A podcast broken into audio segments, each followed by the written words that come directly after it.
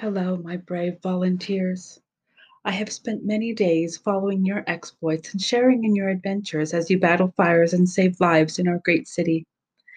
It has been brought to my attention that while I know much about each and every one of you, many of you know very little about me. So I have decided to sit down and record my own adventures for your enjoyment. First, allow me to formally introduce myself, as some of you may not have met me yet. I am Lily Hitchcock Coit, doctor, daughter of Dr. Charles Hitchcock of San Francisco by way of New York. I spent the first eight years of my life in New York where things seemed so much simpler. Following the war with Mexico, my father brought my mother and I out to San Francisco. As many of you know, San Francisco is where I fell in love. From the moment I set foot on the shores of our amazing city, I loved everything about her. When I was 15, I saw the first of you saving lives and putting out fires. I saw the team struggling to get up Telegraph Hill and worried they wouldn't make it. I knew it was my duty to help. I knew it was also the duty of everyone else watching to help as well. So, of course, I convinced them. From that moment on, I wanted nothing more than to race to the scene of every fire. I was always so taken by the red shirt and the fancy helmet.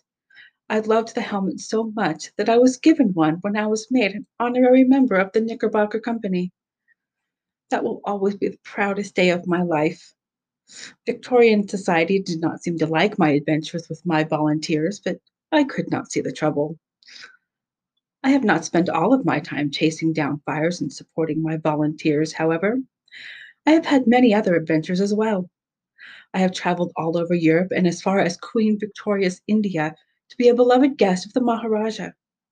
I learned to dance at the famous school of ballet in Paris.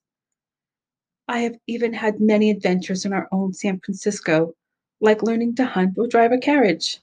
I have gambled with my husband's friends and dared to drink and smoke with them as companionship would allow.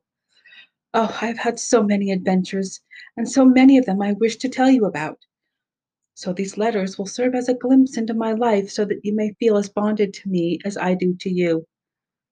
Many of my stories also include some of the wonderful people I have met in my travels, some of whom you may not have heard of.